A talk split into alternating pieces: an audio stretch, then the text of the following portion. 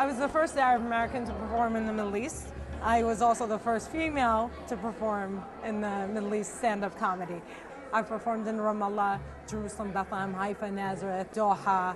I performed in Egypt, Lebanon, a lot of the Middle East.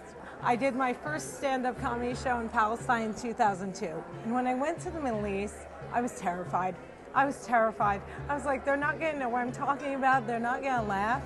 Boy, do these people laugh. I have to say my Middle Eastern audiences laugh even more than my American audiences because A, they've had less comedy. So everything to them is new, everything is fresh, everything is revolutionary.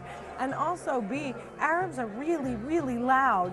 We speak loud, we laugh loud. So the laughs are just through the roof when you do stuff in the Arab world. But I've never gotten a better reception than when I did my show in Arabic in Jordan. And that was the first time in my life I had gotten a standing ovation.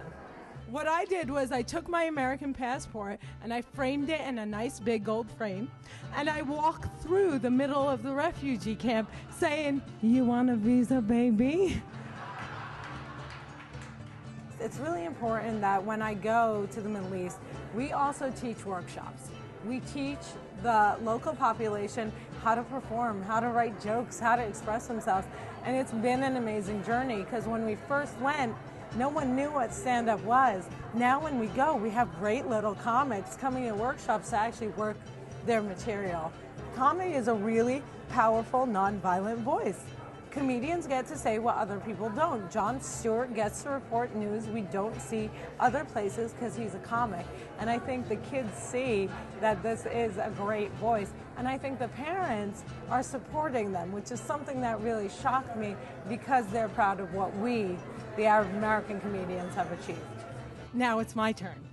And I'm kind of excited to have the wedding now that it's my turn, because what I decided is instead of throwing the bouquet over my shoulder, I'm actually going to turn around and just whip it straight forward.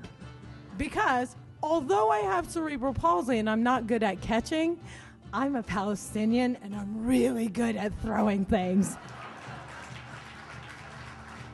If we had only gone and done stand-up, it never would have caught on. Without engaging the community, it doesn't work. So we're blessed and blown away by how far it's come.